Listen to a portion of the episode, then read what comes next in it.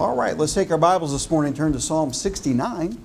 Psalm 69. We'll read just one verse as we get started, but then we are going to back up and look at the psalm, and establish context so that we really can fully appreciate what David is trying to communicate here. Um, and so this is also a messianic psalm. It is uh, largely interpreted as being the Lord Jesus expressing what he is feeling as he's on the cross, going to the cross, and enduring the cross on our behalf. And so, uh, but David is communicating with us. And in verse number 30, uh, he says this I will praise the name of God with a song and will magnify him with thanksgiving. And so, as we look this morning, that will be more powerful in a moment as we see the rest of the context of the, of the scripture here. Uh, but I want to speak this morning on this thought with thanksgiving. Let's pray. Father, as we begin this morning, Lord, we just thank you for your love, for your leadership, for your compassion in our hearts. Thank you that you're with us in the midst of whatever life brings our way. Lord, whether it's difficult or, or whether it's a time of rejoicing, what I pray that you would just help us to appreciate your presence in every step of life. Lord, I pray that you'd work in hearts this morning if there's someone here that's never put their faith and trust in you as their Savior. Lord, I pray this morning that they would come to clearly understand the gospel, that they would be obedient to your leading in their heart, and that you would help them to put their faith and trust in you. Lord, as we examine your word, Holy Spirit, may you examine our hearts. And Lord, may we understand and reflect and, uh, Lord, even be rebuked at times that we complain about the things that we perceive that we're going without rather than rejoicing in all that you do for us. Lord, may our minds be adjusted to focus on the goodness of you in our lives. Lord, help us now, we pray. In Jesus' name, amen. So if you look here at this psalm, and we're going to back up to verse number one here and just kind of establish some things. David says in verse one, Save me, O God, for the waters are coming into my soul. I sink in deep mire where there is no standing. I am come into deep waters where floods overflow me. I am weary of my crying. My throat is dried. Mine eyes fail while I wait for my God. And David, right off the bat, here is expressing that sense of being overwhelmed. And I think all of us, if we, if we really, we try to put those things out of our mind, we try to get past them.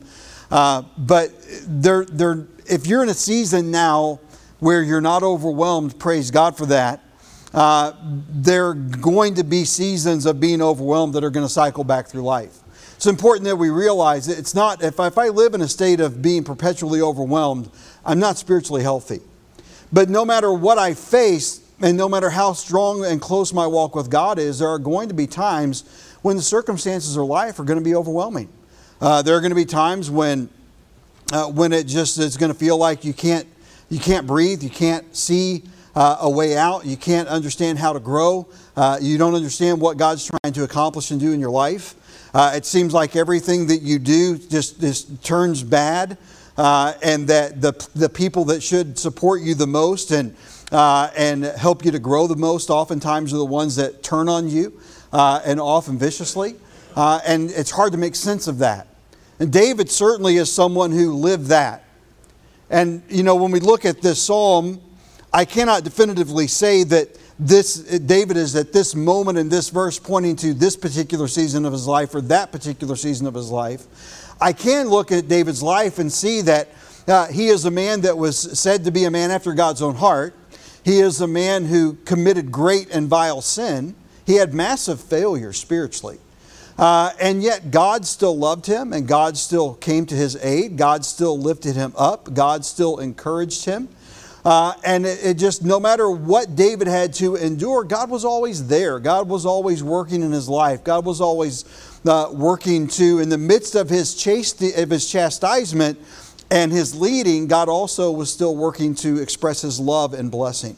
Uh, just to, to, put it in a little bit of context for those of you who may uh, not be as familiar with David's life this morning, uh, David was a king and he endured great harsh uh, times of harshness uh, by the previous king as he had been anointed by God, and he had to even flee in the wilderness for his own life uh, for a period of time until God put him on uh, the throne of Israel. And as God put him there, uh, like all of us tend to do, he got more comfortable uh, with his role and his position. Uh, he began to take some shortcuts to not uh, do some things that he should have done. And the Bible tells in 1 Samuel that, uh, that even after the great victory over Goliath and the time where God sustained him in the wilderness as he fled from Saul, uh, that now on the throne of Israel, uh, when a time when he should have gone out to battle, the Bible says, at times when kings went forth to battle, he decided to stay home. He sees a beautiful Bathsheba bathing on her roof. Uh, he sends for her. He commits adultery with her. Then he summons her husband from the battlefield and tries to get him to go home and spend some time with his wife so that everyone will assume that the child is his. Uh, and uh, he will not go. He is more honorable than David the king. Uh, so David sends him to take his own death warrant back to the front lines uh, where he is put in the forefront of the battle and he is slain. Uh, and so David now commits murder. He is confronted uh, by the prophet Nathan as he comes to him and he says, he lays out an elaborate uh, illustration of what's happened. And David is furious at the illustration and the response. And he says, the man that's done this, that's stolen from someone, that uh, that, that was the only thing that they had. And, uh, and they wanted to. Uh, to, uh, you know, they had plenty of their own, but they wanted to take one from that one. Uh, and so David says, That man's got to be executed. And then the prophet tells him, You're the man. You've done this. And God pronounces sentence upon David. He says, This is the cost of your sin. Four of your sons will die. Uh, and so the baby dies. And then he has a son who rapes uh, his half sister, who is the full sister of Absalom.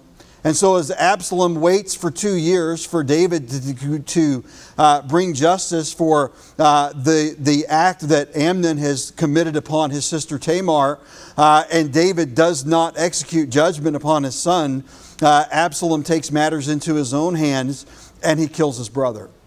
And then he flees.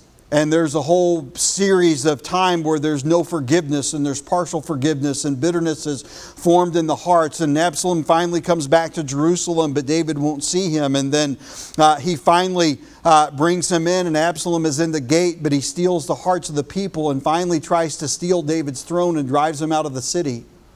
All in fulfillment of David's punishment for this sin.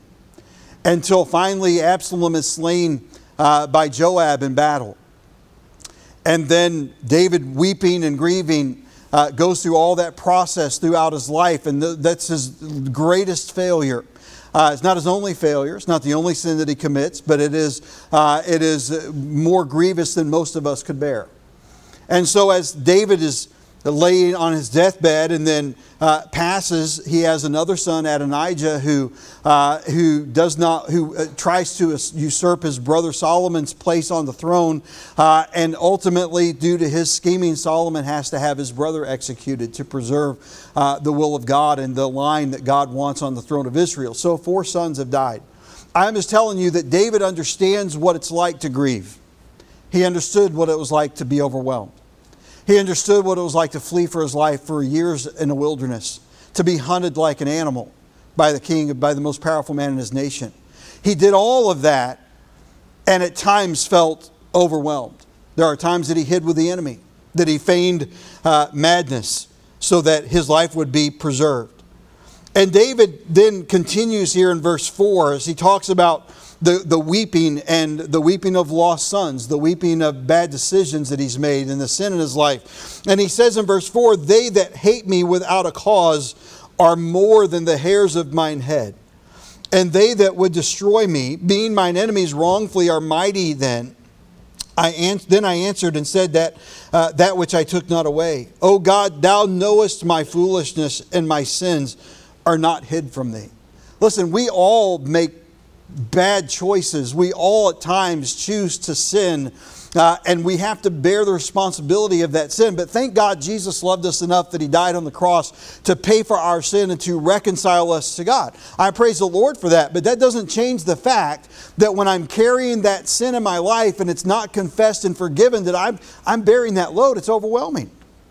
And sometimes we hang on to our sin and it crushes us. And it doesn't have to. Listen, if you know that the Lord Jesus Christ is your Lord and Savior this morning, you have been set at liberty from that if you will walk with the Lord and allow Him to lift the burden. Uh, that's the, the, the life that God envisions for you and that God wants you to have. But the reality is, is that we all at times are foolish. We all at times do things that uh, we shouldn't do. We make decisions that we shouldn't make. Sometimes we uh, let our flesh have, have its way and, uh, and win the day, and then we pay the price. Verse 6 Let them not. let them that let not them that wait on thee, O Lord of hosts, be ashamed for my sake. Let not those that seek thee be confounded for my sake, O God of Israel. And here David is expressing those that, uh, listen, i am the king and I've sinned. And because of my sin, there are those that truly are seeking the Lord who could be dissuaded from continuing to seek the Lord. Listen, and the reality is, is that when, when there's sin, in, in the pulpit when there's sin among Sunday school teachers and deacons in the leadership of a church, uh, and that's brought out to the forefront, it has a very detrimental and damaging effect on uh, many people within the congregation. And David essentially is expressing that in this verse when he says, Hey, I'm the king, I've sinned, my sin has caused others to lose heart. So his prayer is this God, don't let them lose heart. Let them be encouraged. Let them, uh, let them not be ashamed for my sake. Don't let them fall by the wayside because of my sin. In verse 7, because for thy sake I have borne reproach. Shame hath covered my face. And David is owning his sin. By the way, the messianic application of this is that uh, Jesus is expressing the shame of our sin that he's bearing on the cross. And, uh, and, and uh, the, the message really this morning is not about that, but I don't want you to miss going back and taking time to review this and study it this week and, uh, and looking at how uh, what Jesus experienced on the cross is much of what David is expressing, knowing that Messiah would come someday, but not knowing everything or fully understanding everything that he would endure. But he beautifully expresses what Jesus experienced emotionally and physically in abuse on the cross.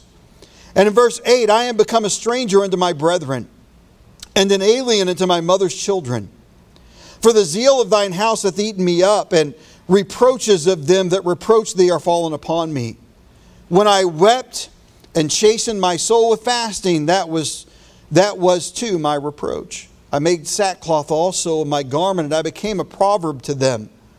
They that sit in the gate speak against me and I was the song of the drunkards. He's saying now I'm, I'm, I've been mocked. Those that are in power have turned on me and are, uh, and are dragging me down. But as for me, in verse 13, my prayer is unto thee, O Lord, in an acceptable time, O God, in the multitude of thy mercy, hear me. In the truth of thy salvation, deliver me out of the mire and let me not sink. Let me be delivered from them that hate me and out of the deep waters. Let not the water flood overflow me, back to his reference in verse 1 of being overwhelmed. Let not the water flood overflow me, neither let the deep swallow me up, and let not the pit shut her mouth upon me. Hear me, O Lord, for thy loving kindness is good. Turn unto me according to the multitude of thy tender mercies. And hide not thy face from thy servant, for I am in trouble. Hear me speedily. I think all of us, if we look in our heart, would, uh, could relate to the fact that there are times when we know that I'm spiritually today I'm in trouble.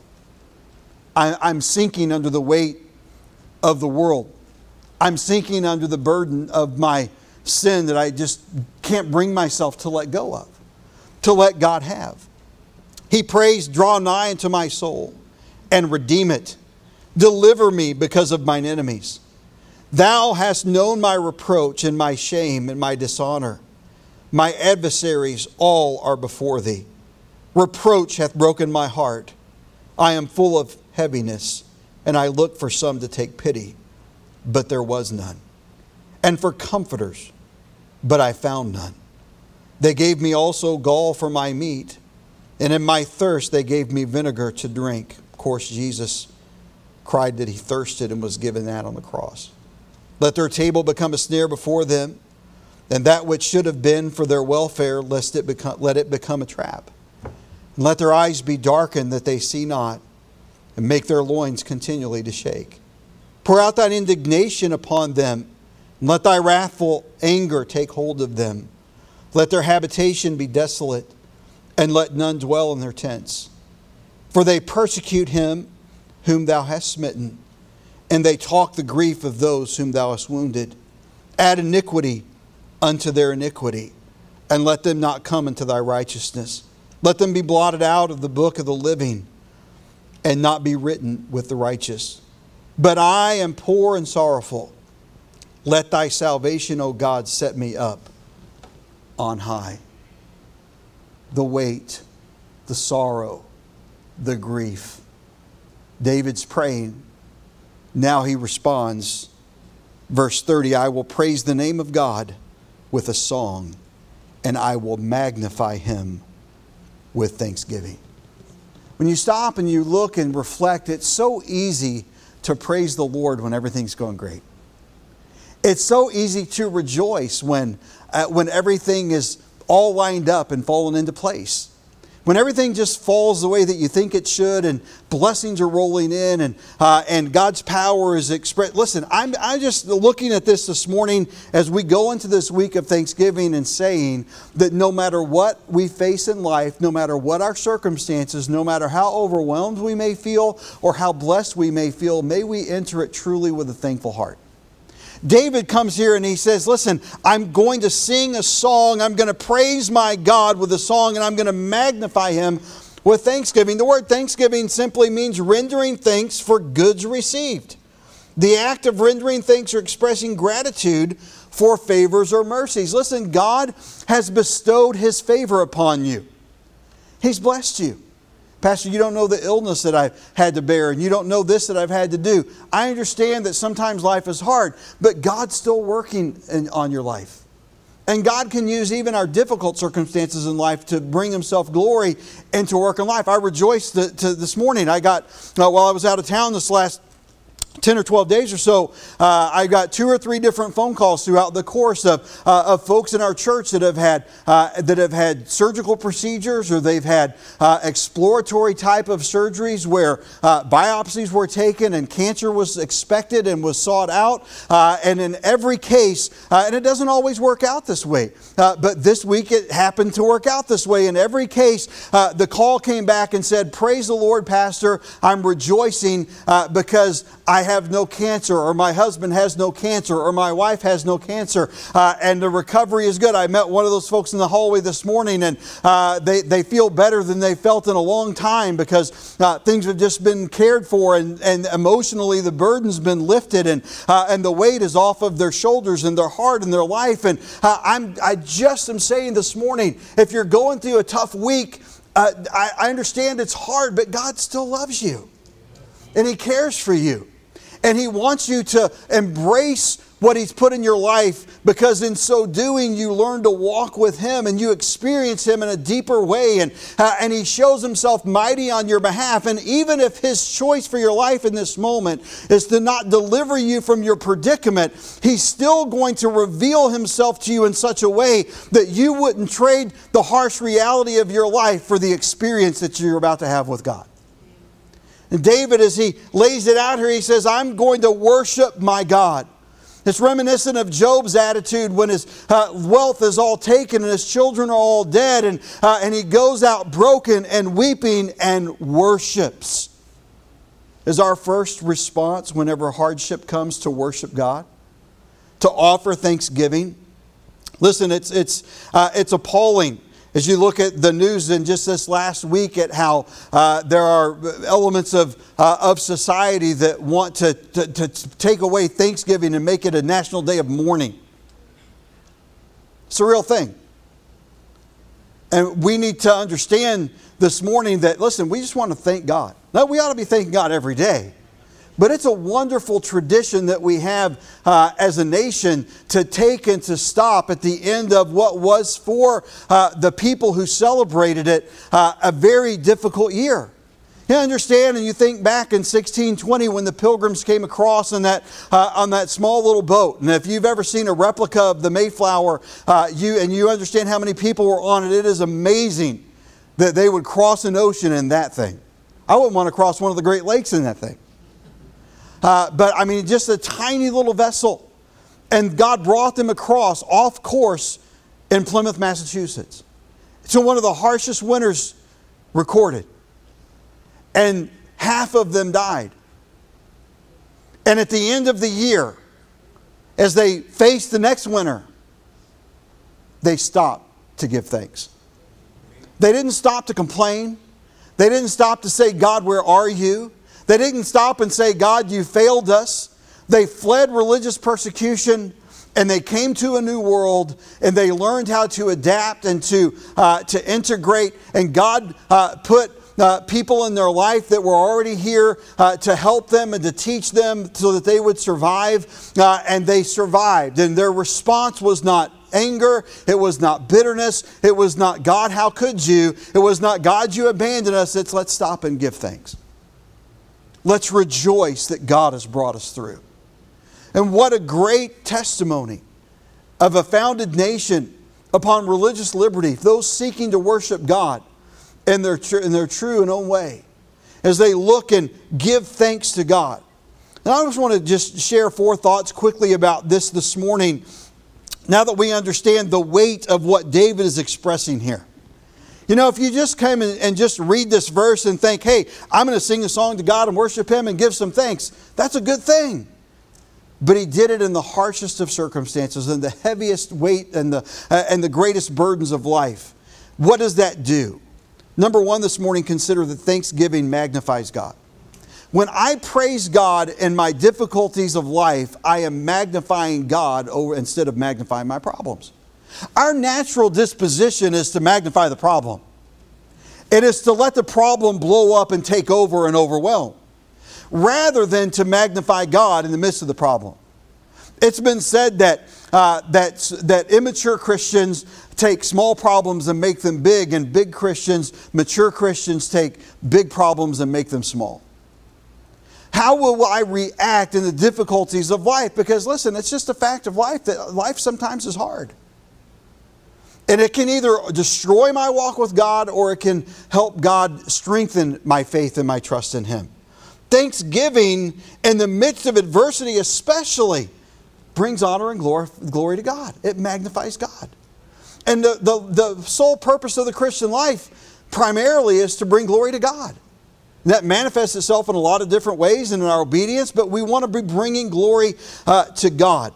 How does it do that? Well, just a couple of thoughts here about magnifying God. It makes God bigger in your life. I don't need God to be minimized in my life. I need God to be bigger in my life.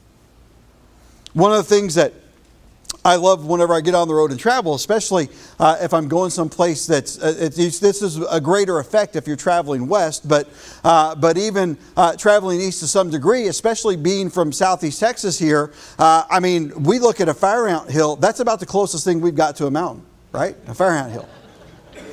And so when we look at there and we see that horrible thing, and uh, and we think, oh wow, uh, we we got up into uh, into East Tennessee last week and uh, took a day and we just kind of drove around the town that we lived in there for 11 years and went up to a place where our, there's a lake up on top of there's a lake at the base of the mountain, uh, right at the end of the Ocoee River, and there's a lake up on top of the mountain. And so uh, we drove up there. We didn't hike back to the waterfalls this time, but we drove up there and there's still a lot of brilliant colors in different places. Most of the peak had clearly passed, but there were still places where there was just some beautiful, vibrant uh, brilliant color. And then uh, a couple days later, before the rain came in, we figured the rain's going to take the rest of the leaves off. So we, we kind of rushed up and got uh, to, the, to the Smoky Mountains National Park and, uh, and spent a day just kind of driving around and, uh, and seeing if we could spot some bears. We actually saw more bears than we did deer.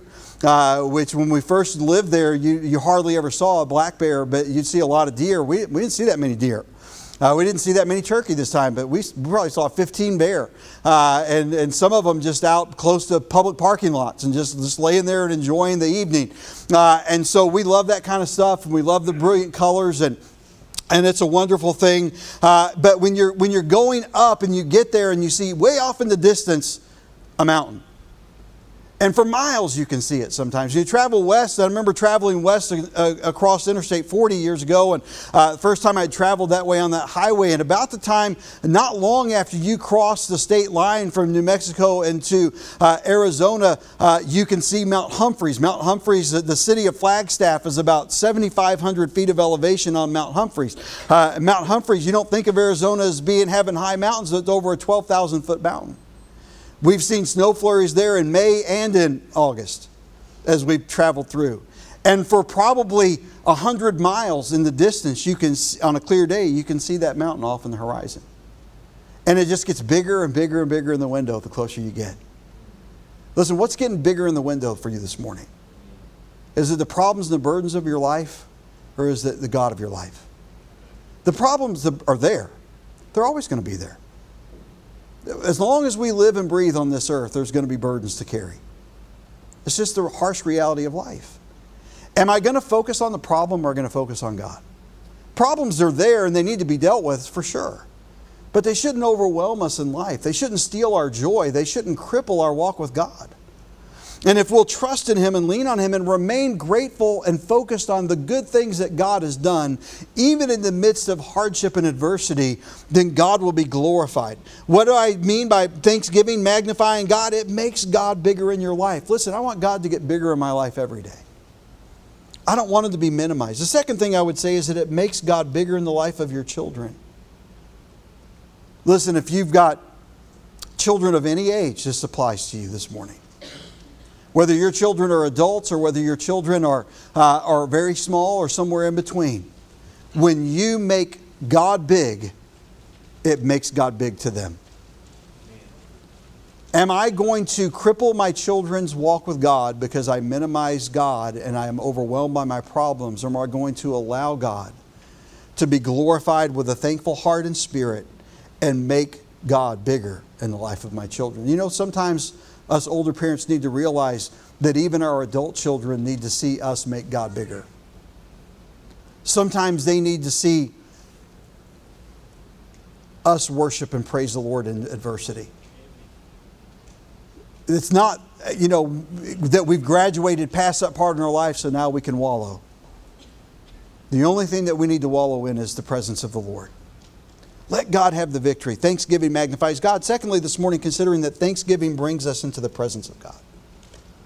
Thanksgiving brings us into the presence of God. Psalm 95 in verse number 2. The Bible says, let's back up to verse number 1. Oh, come, let us sing unto the Lord. Let us make a joyful noise to the rock of our salvation. Let us come before his presence with thanksgiving and make a joyful noise unto him with psalms. For the Lord is a great God and a great King above all gods. Will I worship him? Thanksgiving brings me into the presence of God. Praise to God softens the heart. You know, there have been times in my life where I've just kind of like let my heart get hard. Not hard like in the sense that God, I don't want anything to do with you, but hard as in I haven't felt God move in my life and, I'm, and I've got a heavy burden in life to carry and it's just kind of like a callus. It's just kind of self preservation. I don't want this to hurt, so I'm going to let it harden over, callus over, and then go into a place where I worshiped and God connected with me and God broke me down and it was sweet and the tears well up and, uh, and, uh, and God moves in a great way. What I'm saying is, I'm saying when we praise God in the midst of adversity, it, string, it softens the heart. We don't need hardened hearts. We need to be vulnerable to God. I understand uh, that as we face the world, that sometimes we need to be able to uh, have some tenacity and be tough. But I don't need to be tough in my prayer closet. I need to be humble. I need to be vulnerable. I need to let God in, and I need to let God work. And thanksgiving brings me into the presence of God, and praise to God softens the heart. Psalm 100 and verse 4 says, Enter into his gates with thanksgiving and into his courts with praise. Be thankful unto him and bless his name. Praise drives away my sin. It's hard to praise God when you're in the midst of sin. When you know you're sinning, when you know that you're defying God, when you know that you're going against what God would have you do, it's awful difficult in that moment to praise Him. Praise to God will drive me away from my sin. It's not that I'm not capable of sinning, we always are. But it's not going to dominate my life. I, I can't live in known open sin uh, and defy God and praise Him at the same time. God knows the difference. Some people might be fooled by that, but God's never fooled by that. Thanksgiving brings us into the presence of God. Thirdly, this morning, consider this Thanksgiving is to be a part of prayer. should be a part of our prayer life. We should be continually offering up our prayers with thanksgiving to God. In Philippians, uh, the Bible tells us that, as Paul wrote in Philippians chapter 4 and verse number 6 Be careful for nothing, uh, but in everything, by prayer and supplication, with thanksgiving, let your requests be made known unto God. Listen, be, be mindful that I need to be expressing uh, gratitude in my prayer life to my Father. Thanksgiving is to be a part of prayer. Two thoughts about this. Number one, a thankful spirit will be heard. All of us appreciate an expression of gratitude. All of us like it. All of us are encouraged. All of us feel loved. Whenever someone that we've reached out to comes and expresses gratitude for investing time, helping with a problem, showing care, coming to their aid. When someone that has been in need and has been hurting, is going through difficulty, and you're there for them and they come and they express that gratitude. It makes you feel appreciated and loved, and I've made a good investment of my time and my energy. Listen, we're made in the image of God. God doesn't feel any different. He wants us to come to Him and say, Father, thank you that you met my need. Father, thank you that I could bring my burdens to you and you've heard me. Father, thank you that you have, have borne my sin on the cross and you care about me, a thankful spirit will be heard. What, uh, what person would ever turn away someone who just simply seeks to express to them their gratitude? Not only that, but a thankful spirit invites mercy. You know, it's amazing how whenever I've done something and God's getting ready to drop the hammer and I confess it and forsake it and then rejoice, not to manipulate God, but just coming to God as He works in my life, that it invites mercy. Rebellion invites chastening, gratitude invites mercy. I think if we went around this morning, I don't think anybody would say, I'd rather have God's wrath than God's mercy. We all want mercy. Do we express gratitude? Do we have a relationship with God that invites His mercy? Or do we have an attitude and a spirit that invites His wrath? And judgment. Thanksgiving is to be a part of prayer. And then, lastly, this morning, consider that thanksgiving is a mark of spiritual maturity. Thanksgiving in the midst of adversity reveals what my true walk with God is like. Colossians chapter 2, in verses 5 through 7, the Bible says, For though I be absent in the flesh, Paul speaking to the church at Colossae, yet I am with you in the Spirit joying and beholding your order and the steadfastness of your faith in Christ. As ye have therefore received Christ Jesus the Lord, so walk ye in him, rooted and built up in him, and established in the faith, as ye have been taught, abounding therein with thanksgiving. Listen, the Christian life as we grow and develop in maturity in our Christian walk should be abounding in our faith and our thankfulness to God. Thanksgiving is a mark of spiritual maturity. If I am going through difficulties and I uh, would rather curse God than express gratitude to God, I'm not showing myself to be very mature as a Christian. Two thoughts as we close this morning. Number one, a thankful spirit is natural fruit in a, in a mature Christian's life. It, it's a natural response. The initial response may be harsh. The flesh kind of interjects itself. But when we sit down and when we calm ourselves and we go to the Lord in prayer and we express gratitude to the Lord, the Holy Spirit just moves in and brings us back to a spiritual reality that says our nature is God, I, and my Christian, my spiritual nature is God, I, I want to glorify you in this circumstance. If it's a disease, if it's an injustice, if it's a, a hardship in life, God, I, I don't want to disgrace you. I don't want to dishonor you. I want to glorify in you in the midst of this. How do I do that? Be thankful. Be thankful. It takes a special walk with God to be able to rejoice and to glorify Him in the midst of adversity. And then the second thing here on being a mark of spiritual maturity is this a mature Christian life will abound with thanksgiving. It abounds with thanksgiving. You know, sometimes you'll, you'll have a conversation with someone and they're going through a tough time and they haven't responded well, and they'll, they'll, they'll see it, they'll adjust. Oh, yes, I, am sorry, Lord. Uh, I'm, I'm, I'm, I'm thankful. And they're sincere, they mean that. But they're not abounding in thanksgiving. The mature Christian's life is abounding in thanksgiving. It, it, it is the outflow of the inflow. It's God, what God in my walk with Him has poured into me when I'm squeezed is what comes out. And the reality is just that from the abundance of the heart, the mouth speaketh. When pressure comes, when life crushes us, when life is hard, what's truly inside is what comes out. You can't contain it. Hey, when things are easy, it's easy to contain some bitterness. It's easy to contain anger. It's easy to contain frustration. It's easy to contain hurt when things are easy. But when the pressures of life come, what comes out? In the life of a mature Christian, in the midst of every circumstance, though there may be a crying out to God for relief, with it is an expression of thanksgiving for what God has done for you. God's working. God, you're here with me. I'm grateful when I have to go through difficulties in life, I don't have to go alone. I'm grateful that I know that no matter what, God loves me. I'm grateful that if the whole world were to turn against me, I would stand there with my Savior. I wouldn't have to stand alone. How are you standing this morning? Can you leave here today, go through this week, sit down on Thursday,